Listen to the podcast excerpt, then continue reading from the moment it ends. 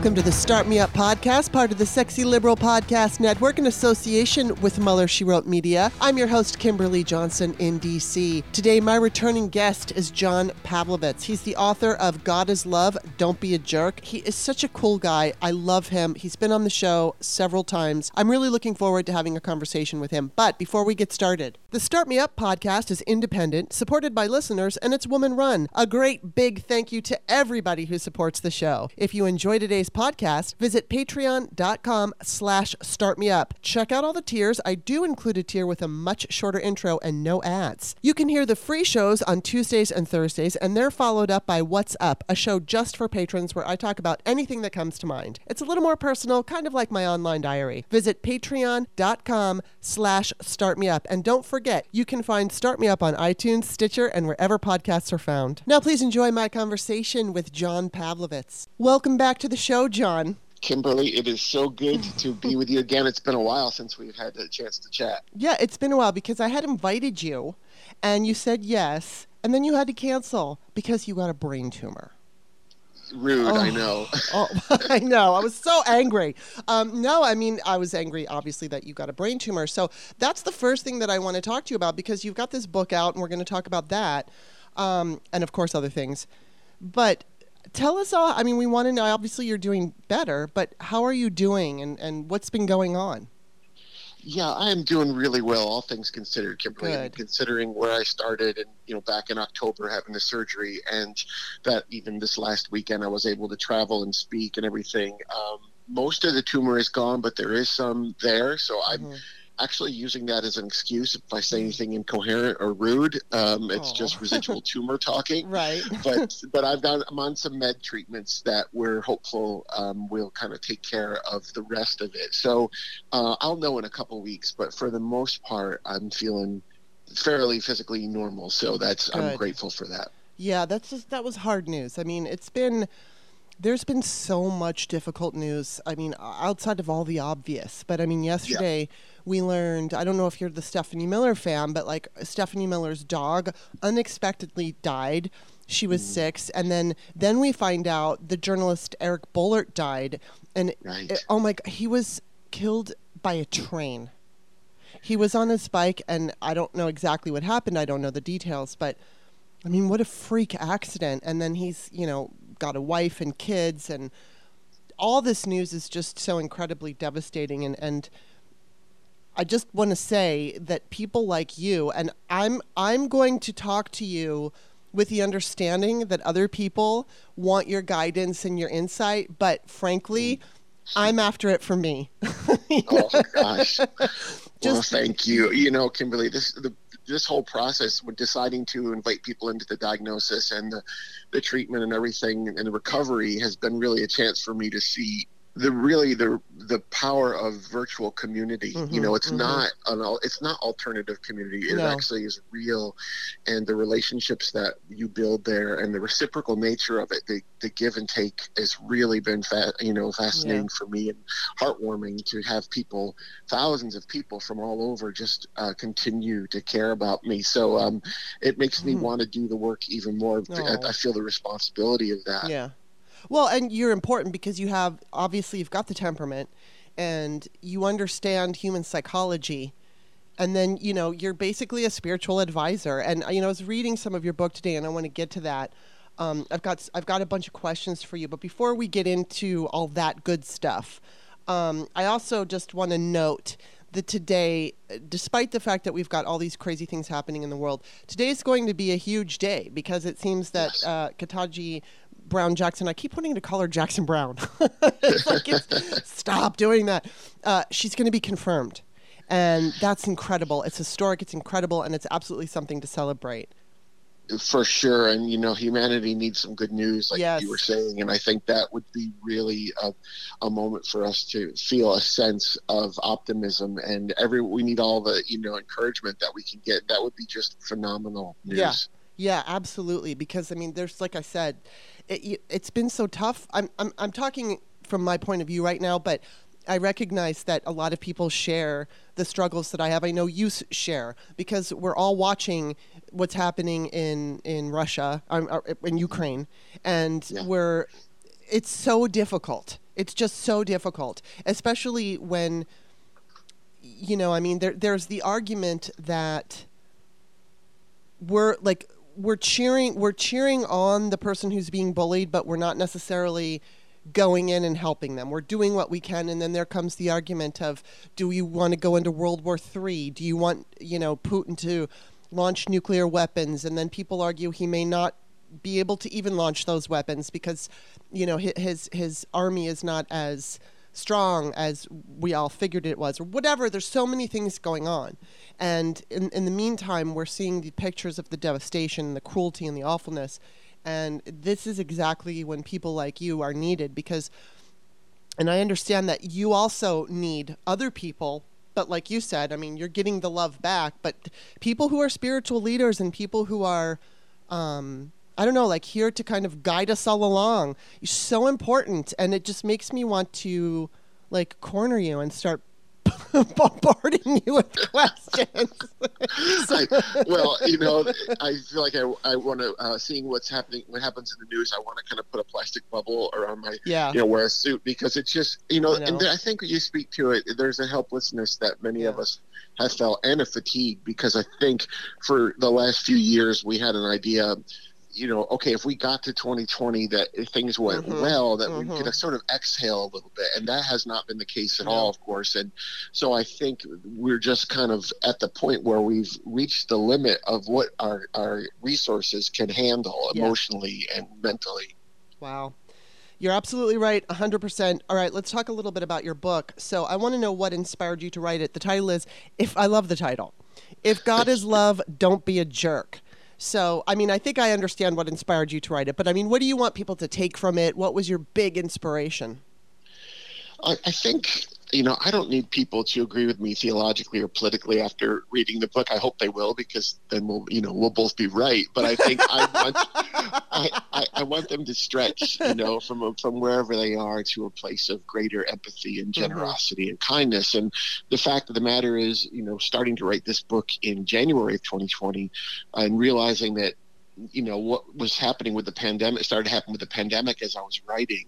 Uh, you know the resistance to masks and to safeguards, mm-hmm. and seeing you know the election approaching and the anti-immigrant rhetoric, and and watching the anti-Black Lives Matter protests. Mm-hmm. All of this stuff was coming from professed Christians, most of whom were white, mm-hmm. and I really, you know, the, the I, I asked the question, and I'm sure millions of people ask every day: is how did something that was supposed to be an expression of love turn mm. so toxic? And how do these people tell themselves a story mm-hmm. that they love Jesus, but they have all these antithetical views to his teachings? Yeah, wow, and it's so true. And um, you know, one of the things that you wrote, it kind of stuck because one I talk about on my show for patrons only. I am not a religious. I'm not in an organized religion, but um, and you you specifically used this term spiritual but not religious, which is basically what I consider myself. I was not raised with any religion, so um, I think in your book you said something about you know that it.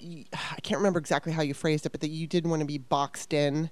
Um, or something like. Do you remember exactly what? Yeah, well, I talk about the idea of unboxing God and okay. a lot, and and the outgrowing sort of the rigidity of a religious system. Mm-hmm. You know, for me, ultimately, religion. You know, the, the, I say that the first problem is that is small religion, and the second problem is that all religion is small religion.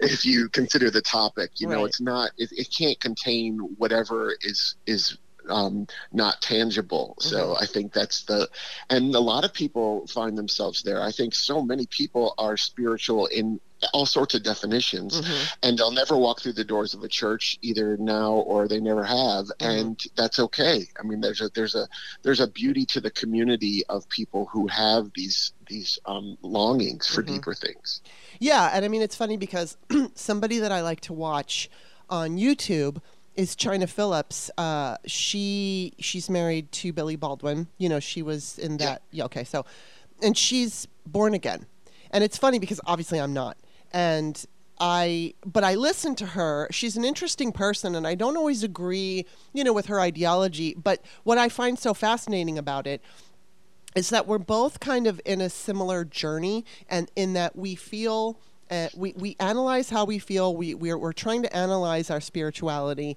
And she said something excuse me, not too long ago that really tripped me out because and I don't want to get too much into this because I realize it's like religion is not always for everybody, and what I'm talking yeah. about is not always for everybody.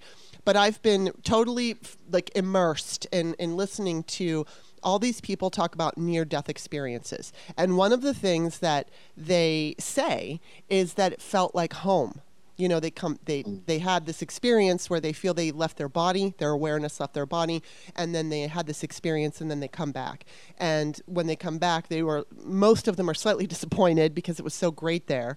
And yeah. um and they talk about wanting to go home. And so i i have had that feeling for i mean decades where it, and i will randomly say it when i'm home i'll say mm. i want to go home and and I don't I don't I don't purposely say, it just kind of spills out of my mouth. And it's usually when I'm uncomfortable or feeling frightened or whatever, you know, whatever awkward thing might be going on. And Chynna Phillips basically said that. She, now, she took it to mean heaven. And so, however you want to define it, I think it's ultimately the same idea of that this is a scary place and, yeah and right. and there there it feels like there is some kind of home to go to that you can't really spell out in your own mind. Now, do you, where are you with as far as people who are, say, spiritual but not religious? Do you have people come listen to you who identified that way? And and how do you differentiate between people who are christian and uh, like when you're talking to them?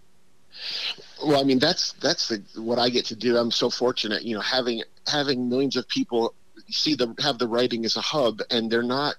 They're all over the place. You know, some of them are Christians and mm-hmm. former Christians and atheists and agnostics and Jewish people and and over and Muslims. And so, you know, I spoke in California the other night, and there were, you know, hundreds of people there, and the commonality were the themes of empathy mm-hmm. and sort of our shared humanity. And mm-hmm. so I see just human beings as very similar and mm-hmm. it's just in the story that they either grew up in or the story they now tell themselves about those things. Yeah. you know some people some people were ra- raised in religion and so that's their narrative. It's the lens through which they view everything.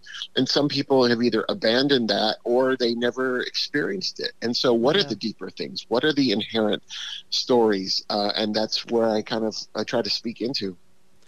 Wow. Okay one of the things that i want to ask you about basically is trust, whether it's trusting the universe, trusting God, trusting the unknown, having faith. Um, mm. You know, I, have been on this journey now really since COVID started, and it didn't start because of COVID. I actually started it right before. But I've I've kind of I've always had a belief in in a in a God. I've always felt like there was more to life than meets the eye, and I've been you know having some fun and I, I also kind of do it out of the fact that it's so uncomfortable sometimes on earth now. But it's like you know this journey wonder why are we here? What's the meaning of life? All that stuff. And one of the things that i just recently i mean literally in this past week have kind of realized about myself is that i did not trust. Sometimes i i, I recognize that i'm fortunate. And you know, when I first started this journey, I used to tell myself that the universe was against me. And then I realized when I, you know, was started looking at things differently, I thought that's ridiculous. Why would the universe have anything against me? I mean, I've been created. Why would I be created to have something, you know, the energies of the universe or God or whatever against me? And yeah. so I did kind of immediately rectify that BS that I told myself because it was like, oh, that makes no sense. Of course, the universe isn't against me. But what I did not have is a trust in the universe. And this is what I want to ask you about because I can trust, like, I don't fear my own death. I fear pain and I fear, mm. like, watching people I love suffering or in pain. I don't know how to not fear that. I mean, I try not to actively think about it too much. But with everything that's going on, you know, politically in the United States, but then the global uh, white supremacy movement that's rising, and we've, we, we're seeing this, you know, really terrifying effort to stop democracies. Putin is is doing a very good job, not just in the Ukraine. I mean, he's doing it over here on social media, dividing us, and I'm having a really hard time trusting I'm trusting that our country's going to make it. I'm I'm having a hard time trusting in humanity, even though I know the majority of people are good.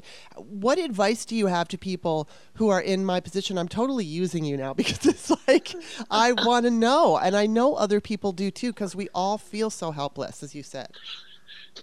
well, I think, you know, the challenge is we see the big and distant things, and those begin to overwhelm us. Mm-hmm. And the mm-hmm. only thing we can really work in is the small and the close. And yeah. so that's where I trust. I trust where do I have, I have agency? Where can I actually uh, affect what's happening in the world? And so I want to work in that means locally, and that means leveraging my circle of influence and my social media platform and my resources. Mm-hmm. And when I do that, I claim as much power as I can, mm-hmm. and then realize, you know, the trust in those other things. That's not uh, um, that's not within my pay grade. I mean, I really, hmm. I can't find the master plan, and I can't solve, I can't figure out the unfigureoutable things. Mm-hmm. All I can do is say, where am I placed here now? And what am I going to do about it? What outrages me, and what um, burdens me, and what grieves me, and then I push into those things, and that gives me a measure of control. But the truth is, uh, you know, those big and distant things, they're always going to, you know, the other part of it, Kimberly, is the news, is mm-hmm. the the story we tell ourselves. We editorialize the information in front of us, mm-hmm. and I talk to people a lot about right sizing the threats. So yes, these horrible things are happening, but we have them amplified so much on social media. We see them; they become so so large in in our vision mm-hmm. that we can't see beyond that and um, so that's a challenge for sure wow that's a really good point because that that is what it feels like for me and i find that you know for my job i have to stay informed and sure. and i wasn't always informed i was i was you know i just like so many other adults i wasn't so political when i was younger and then 2000 happened, the hanging Chad fiasco. Okay, I was a little more involved. Then Sarah Palin came on the scene. I was a lot more involved. And then, you know, Rush Limbaugh calls uh, Sandra Fluke a slut, and then I'm all in. And yep. um, and so, you know, but by that time I'm in my 40s. And you know, but it, but I mean, it's just as somebody who had the opportunity to live in an autocracy, to live in communist Russia, um, the the threat that hangs over our heads, I, I, I can't I don't know what other people think, but I can only go. Like what you said is a good point. You can, I can't control it, but the that it's hanging there, it is big in my eyes, and it's like, how do we deal with this if it happens? I mean, it's it's overwhelming. It is, and uh, part of what I encourage people to do is realize that you know throughout history there have been these times of complete social breakdown, but there have always been people you know in those places and times standing for humanity. Mm-hmm. and that's all we can do you know. It's really we have inherited the world we've inherited and we're going to pass it off to other people when we leave. Mm-hmm. so what can we do with the, with here and now of our lives? That's that's the only responsibility we have. And um and so yeah it's i mean for this is hazardous work mm-hmm. to, to, to know what's going on in the world to be an informed human being i mean there that there is collateral damage to that and we have to realize that there is a balance between knowing what's going on and being obsessed with things that are beyond our control yeah yeah, and I mean, you wrote something. Uh, it's called "Good People Are Tired of Pretend Patriots and the Phony Faithful." I'm going to read a little bit from that, but I just want to point it out because it's like talking about being overwhelmed. I mean, everything that you listed in this blog is is overwhelming. And you said we're sick of traitors masquerading as patriots, of the treasonous continually waving the flag, of hateful people peddling a God of love, of human beings with no empathy, pretending to care about the sanctity of life, the loudest prophets of America First having the least regard for America, of Stop the Steal protesters who want to overturn an election and I mean, every single day. I, I, I, don't know if you saw that video going around the other day that uh, I, I, I don't even know if it was at a MAGA rally or whatever, but it was this woman who said that she supported Putin. Did right. you see her? Oh my God. It was like, how is this even possible? And then on top of it, we had the rally, and I think it was on Saturday night, and they said that Trump caught bin, bin Laden. And you know, I mean, and what I'm concerned about that, I'm really concerned that so many people, I don't want to just say liberals because there's independents and there's also um, you know, people who are conservative, but they're good people. They just have different political ideologies, but they're they're not the Trumper types. But it's like uh, what I see when when when these propagandists purposely intentionally lie, then people on Twitter or whatever will come out and say, "Oh, they're so dumb." And it's like, no, they're not. And they discount it and they laugh. And it's like, hey, I'm all for mocking because, I, number one, I read something about how the Nazis or like the far right hates to be mocked. So it's like, okay, well, then that's a weapon I have because I'm very sarcastic, so I will mock them.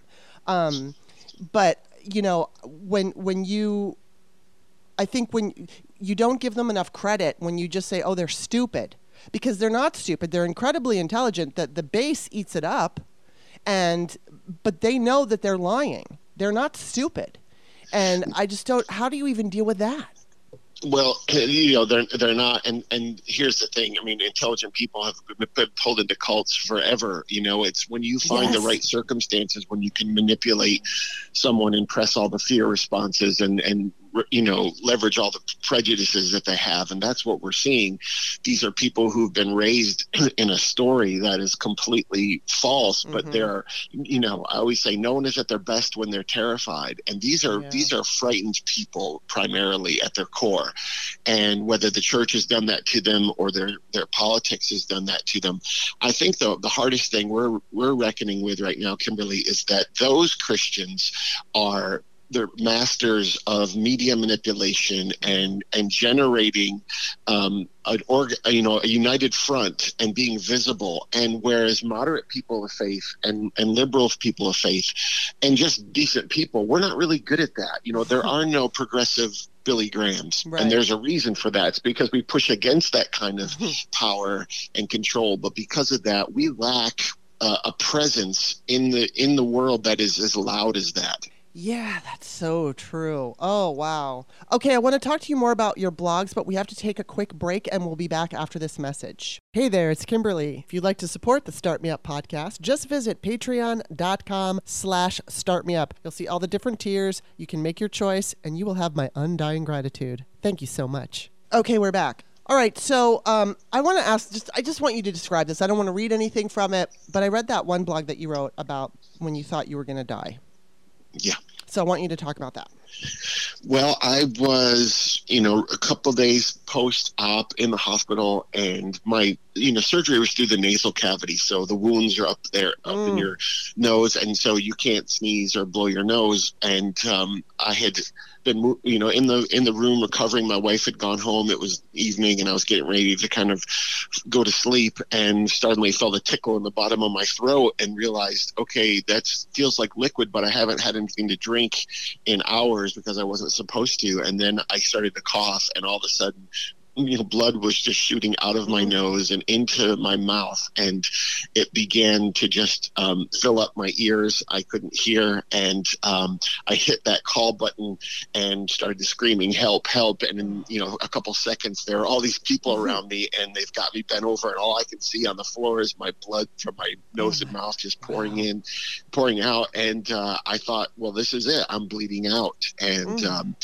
it was one of those moments where it was just I remember just being, you know, it clarifies for you what's important. I just remember mm-hmm. saying, "Call my wife, call my wife," and I kept saying, I was, I was angry. I mm-hmm. kept saying, I kept saying, "Damn it all!" I'm, I'm, you know, I'm like, I'm not done yet, and mm-hmm. I want to see my kids. And um, so within about, you know, 20 minutes, they had me stabilized, and I'm sitting there in this bed and just still covered in blood. And it was funny because I, thought, Where, where's my wife? She must be having trouble, you know, parking. And I mm-hmm. called her and I said, uh, you know, where are you? She said, I'm just sitting here at home. And the, the, the, hospital staff were so concerned about helping me that they didn't even call her. Oh, wow. So it was this bizarre sensation of nobody I loved knew this was happening. Wow. But in my mind, I was like, I was ending. And that was just such a surreal experience. Oh my gosh, I can't even imagine. Um, you mentioned that you said you didn't necessarily see your life flash before your eyes. You saw people.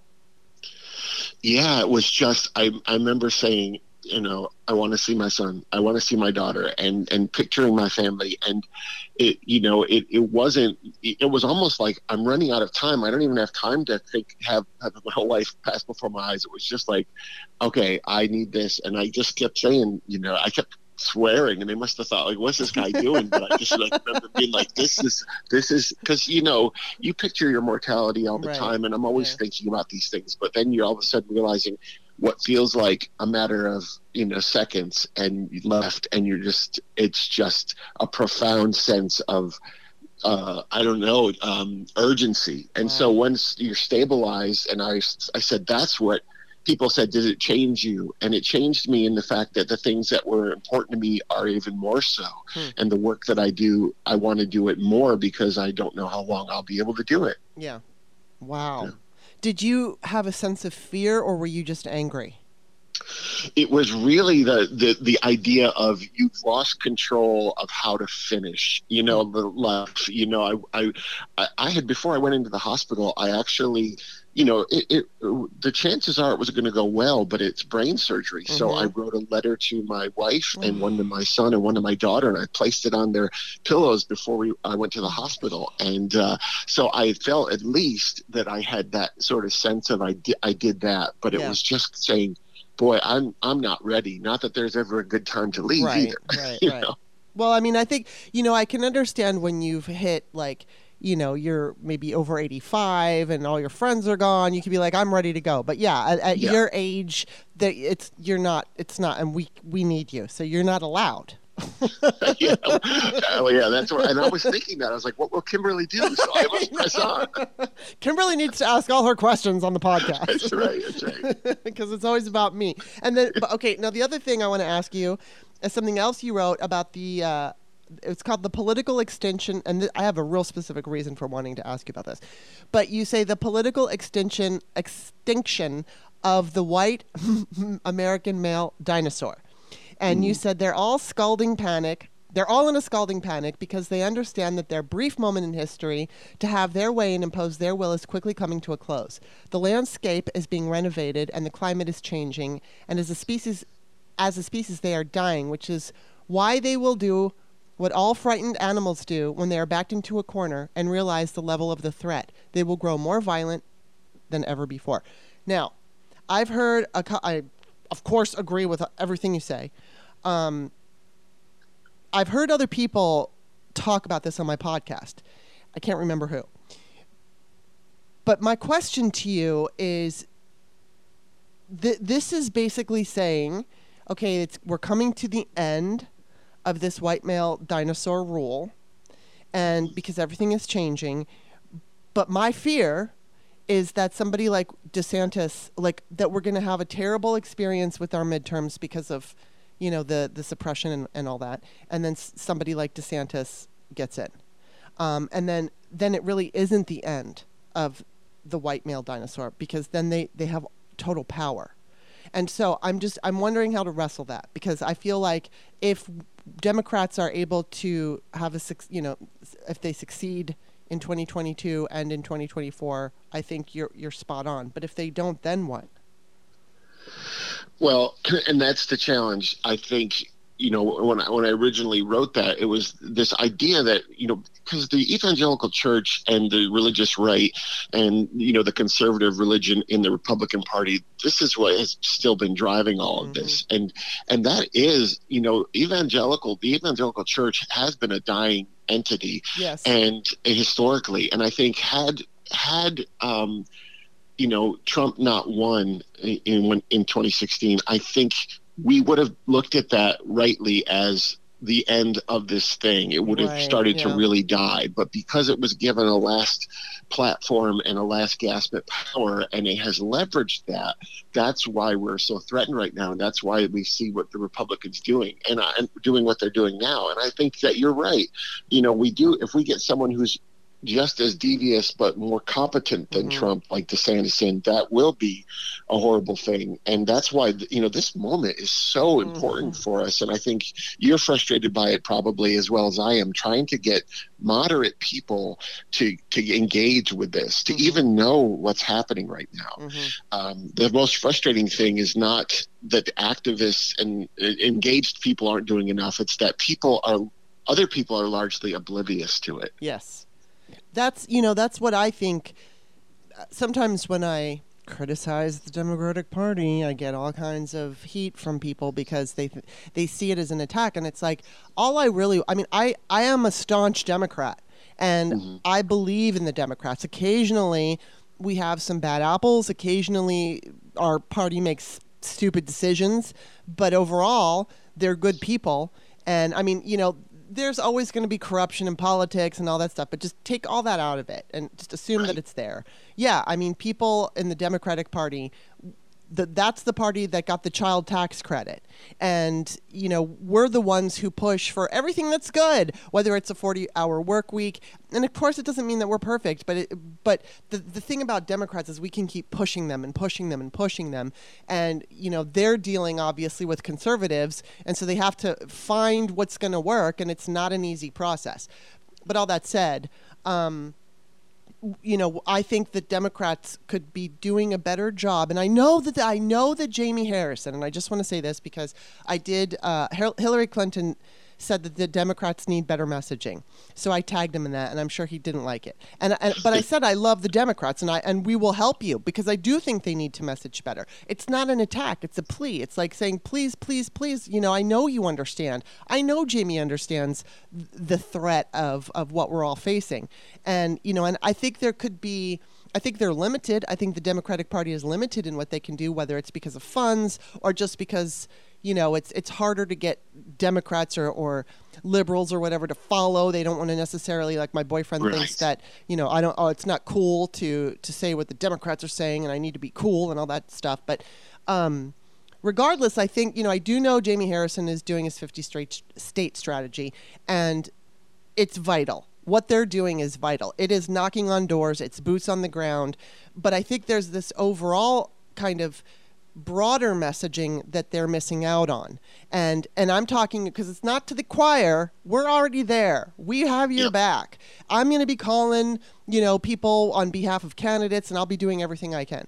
But um there is like what would what do you think is like the best way to get people's attention who are not paying attention because there are half the country doesn't vote now get the, if you got them all to vote of course you'd get a select, you know, certain p- portion of that group who would vote for Rep- Republicans and all that. I, I, I don't know why I'm having so much trouble talking.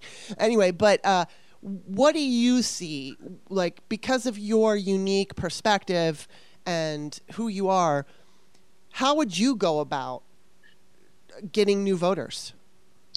You know, I think the, the thing that one of the mistakes that Democrats made has has been relinquishing the talk of spirituality to mm. the. Republicans. This is for decades, mm-hmm. and I think that what that's done is that people who we talked about in the beginning, who have these deep, these deep moral values and are people of faith, morality, and conscience, they they ha- they don't realize how compatible the work of the Democratic mm-hmm. Party is with the, that spirituality. Mm-hmm. That it is at its heart, it is an empathy based movement, mm-hmm. and I think it's hard for you know progressive Christians, it's the same problem. They don't understand how to have ferocity hmm. in the same way. You know, I call it ferocity for humanity. You know, Republicans can re- can get this sort of battle posture and this this war rhetoric because that's the nature of their religion mm-hmm. and you know the, the, damnation and the exclusion and all that but we have a hard time having a stance that can be both loud and loving mm. and we, mm. we feel like that's not possible but it is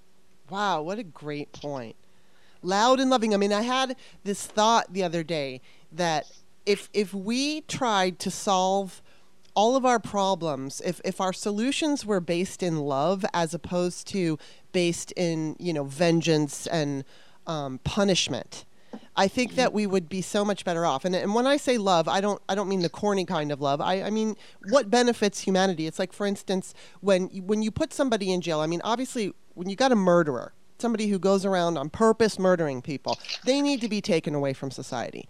Um, right. I don't know that they could be rehabilitated. Do we trust to put a murderer back out on the streets? I mean, I guess we've done it before, but you know, then you, then you're looking at the little crimes, whether it's smoking pot or you know stealing.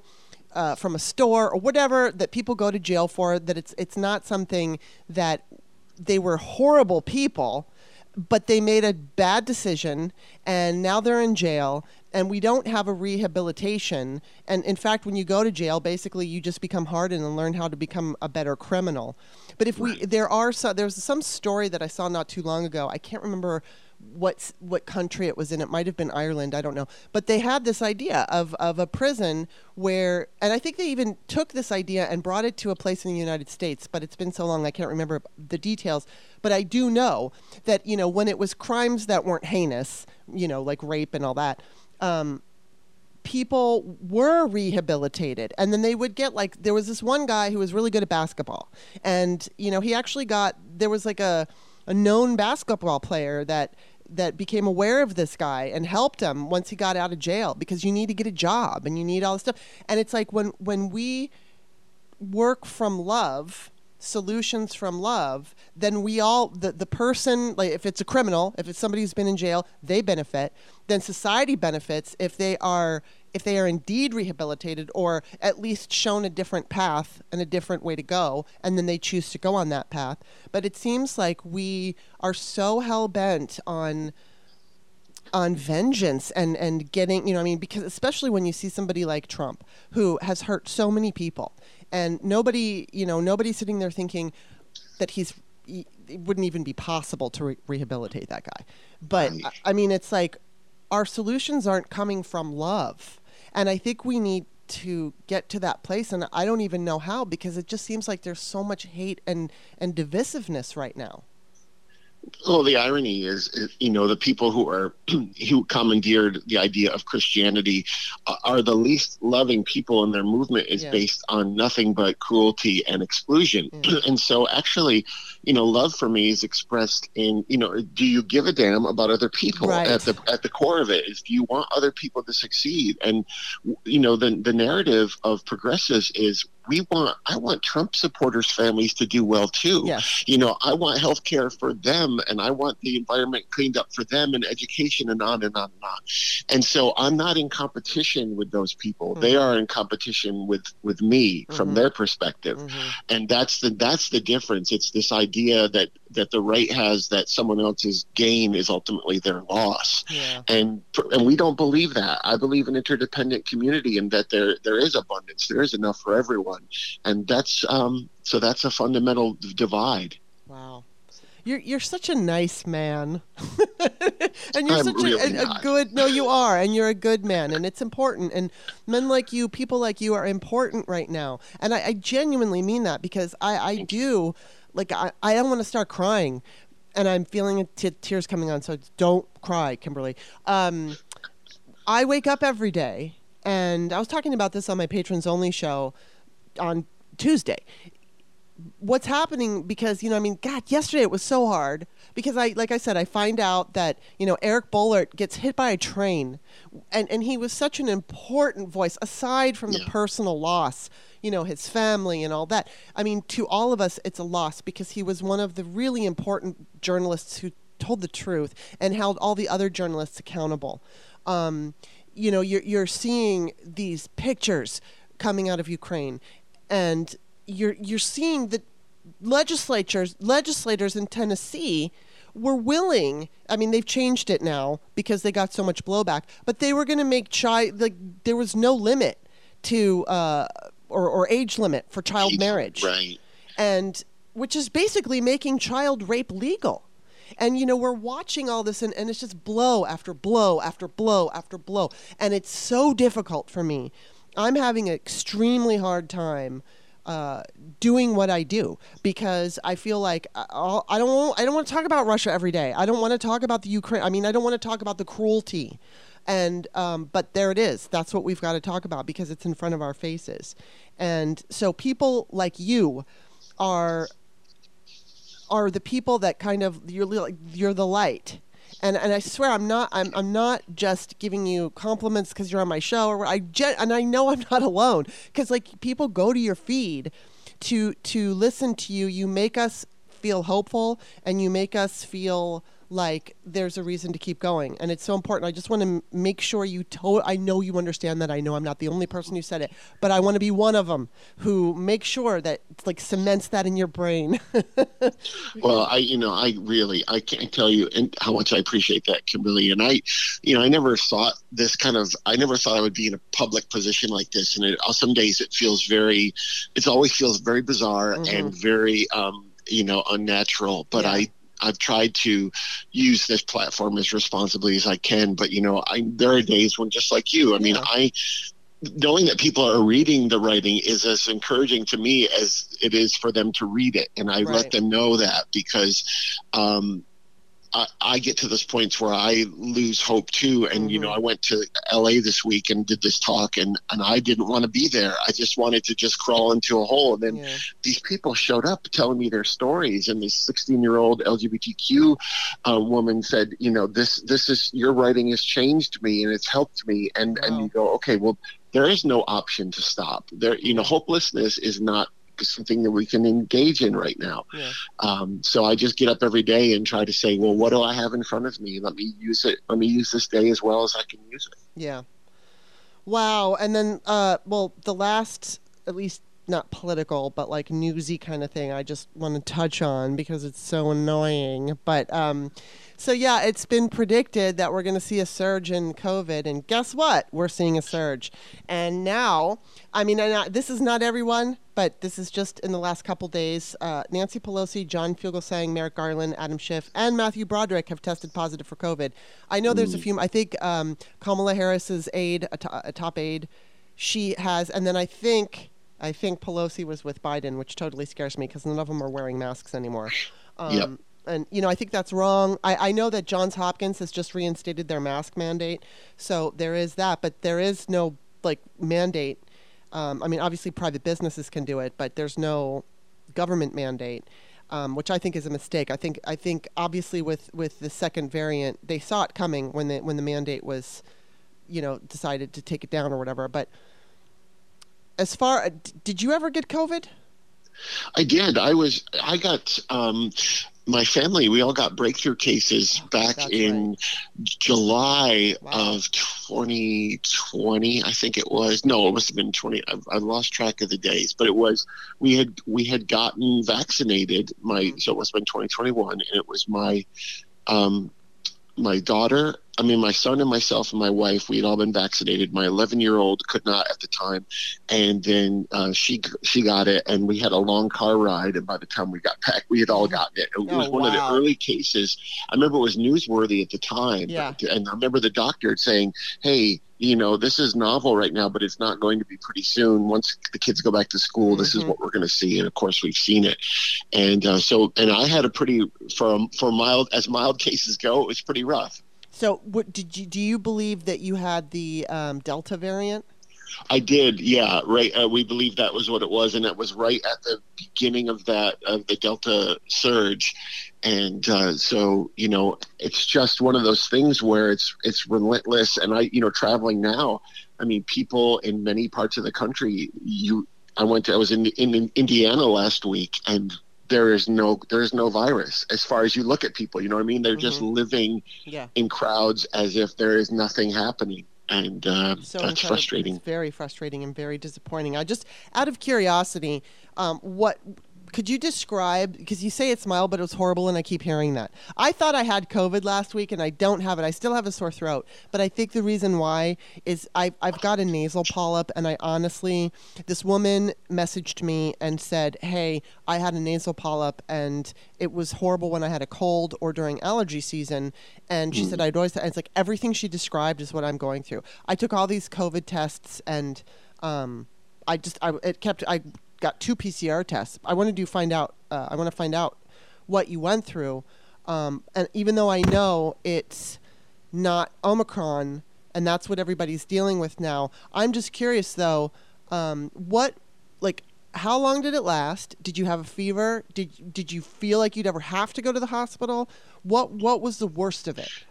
Well, it was it. The hard part for us was we were all feeling these symptoms, and you're and some of us are thinking, well, it's allergies and it's this and that. Yeah. And then I remember once my daughter was diagnosed, and I started to feel I had the fever, and I had this um, this uh, sort of I, I, called it like a sense of dread, like it was mm. just fatigue to the level yeah. of I can't do anything. And I remember wow being I was I was in in bed for at least a week oh. where I really couldn't do much. I couldn't really eat. Of course, I lost sense of smell, yeah. but it was more of I had no motivation even to watch TV. I would just be sitting there and wow. waiting for this to pass. I knew because I was vaccinated, it was never hopefully going to go into my lungs, mm-hmm. and it was just a sense of complete depletion in my case. Wow. Did you have cough? Only after, only as I started to recover, I did get a cough that was really nagging. Ended up having to get steroids for it, and that that was really odd because I never had it. I didn't have it for about ten days, and then I got that was the last thing, hmm. and couldn't shake it. Um, but um, yeah, that's so weird. And did you do you have any um, after effects? I mean, uh, it doesn't sound like you had long COVID, but like, do you notice anything afterward? No, fortunately not. Once I got my sense of smell back, because it actually took a while, and um, then a couple months later, that was why I had to really be really careful because when I announced that I had a brain tumor, mm-hmm. I wanted to make sure people understood it has nothing to do. This was like a 20 to 30 year this is a slow growing tumor and we realized that i've had it for decades you know mm-hmm. and so i had i wanted people to know but i physically was fortunate that i rebounded um, yeah. after a few months really well. Now, did you get it before or after your diagnosis? I got it before, and then probably, and that was what precipitated me going to get mm. tested because I I was you know, two a month and a half past this and was not feeling really well in, mm-hmm. in different ways. I had these different symptoms, and then remember my doctor saying, "Well, let's run this kind of blood work," and mm-hmm. that's where they found wow the, the hormone that pointed to the type of tumor that I had. So it was really my suspicion and my you know paranoia that brought me into the doctor and got me so by august end of august i was you know i had had covid in july and by the end of august i was diagnosed with my wow. tumor. Wow wow wow. So are you considered immunocompromised now because of the brain tumor? Um, i you know i don't believe that i am although you know i am um, you know i'm getting my second booster just because i i know how even when I was going into the hospital thinking, okay, I've already had COVID, so chances are I'm mm-hmm. not going to get it. But you just really, in the recovery process, was realizing, okay, mm-hmm. I can't do, I couldn't blow my nose, I couldn't wow. cough. And so I said, you know, that I knew was precarious if I got really sick. Yeah. So, um, that's the other thing because there was a possibility of a second surgery up until a couple of weeks ago, and now we're hoping that that you know is is not in the cards right now. So that you know made it a little bit different. Yeah. Well, just um, to let everyone know, I got my booster and it was Moderna. I've only gotten Moderna, but I got mm. it yesterday, and it was interesting because the the first booster that I got, I got, I, I would say that affected me the worst, and it wasn't terrible, but it was, you know, I think the day of, the night of, I got real tired, and then the next day I woke up and I I can't remember if I woke up not feeling great, but I know at least by say 11 a.m. I started not feeling great. And I'd say for maybe about seven hours, I was really run down. I had probably not a fever, but like a high temperature, maybe 99 point something. Um, and that was really the worst of it. And then I was fine. Uh, this time, yesterday, I got the shot at one o'clock or two o'clock, and I felt so sick last night. Not sick like I had uh, fever or anything like that, but just I, I thought, oh no. I actually thought we were going to have to cancel today. I thought, oh no, I, um, it's going to be bad because I would hear that people would wake up in the middle of the night with a fever or something like that. So after they got vaccinated, and so I thought I, I was positive that was going to happen because I felt so bad. But you know what? I woke up this morning and I'm pretty much fine. So, so that, yes, that's really that is so good. Yeah, people like I know some people are so worried about not feeling well. All the experiences I had with the vaccine, I've had four shots, and the third one was the hardest, and it wasn't even that bad. And you know, I, I have my sore arm, and that's it. So I've gotten a sore arm every time, and now I have a sore arm, and that's hopefully, now I don't know if they're going to say we're going to need another one um, by the end of the year, but I'm just hoping that if that is the case, and I'll get it, you know, I'll get it if it's like going into the holiday season and if there if there are variants around, I would get it. But I'm just like, can't they just make one that lasts a year now? Exactly. Yes. Yeah, and it, that and it's hard to keep track of it and to make sure you know to keep people's energy up for those things too. And yeah. um, you know, I found you know I, I I went through some similar you know. Um, symptoms, but then already having had COVID, I said, well, you know what? It's so much better than going through that. And mm-hmm. it wasn't just the 10 days of being sick, too.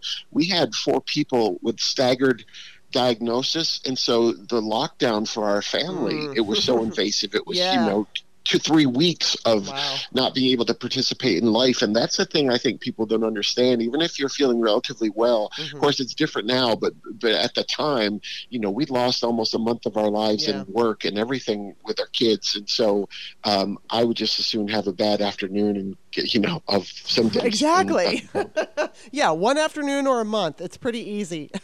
yes, exactly. Oh. All right. So before I let you go, I'm going to play this little game and uh, my listeners have heard me ask twice now because it's the Ber- Bernard Pivot.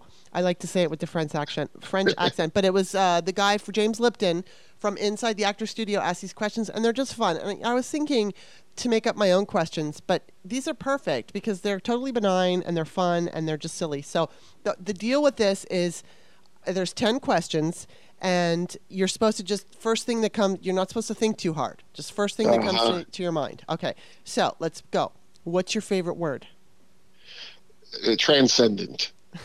What's your least favorite word? Bile.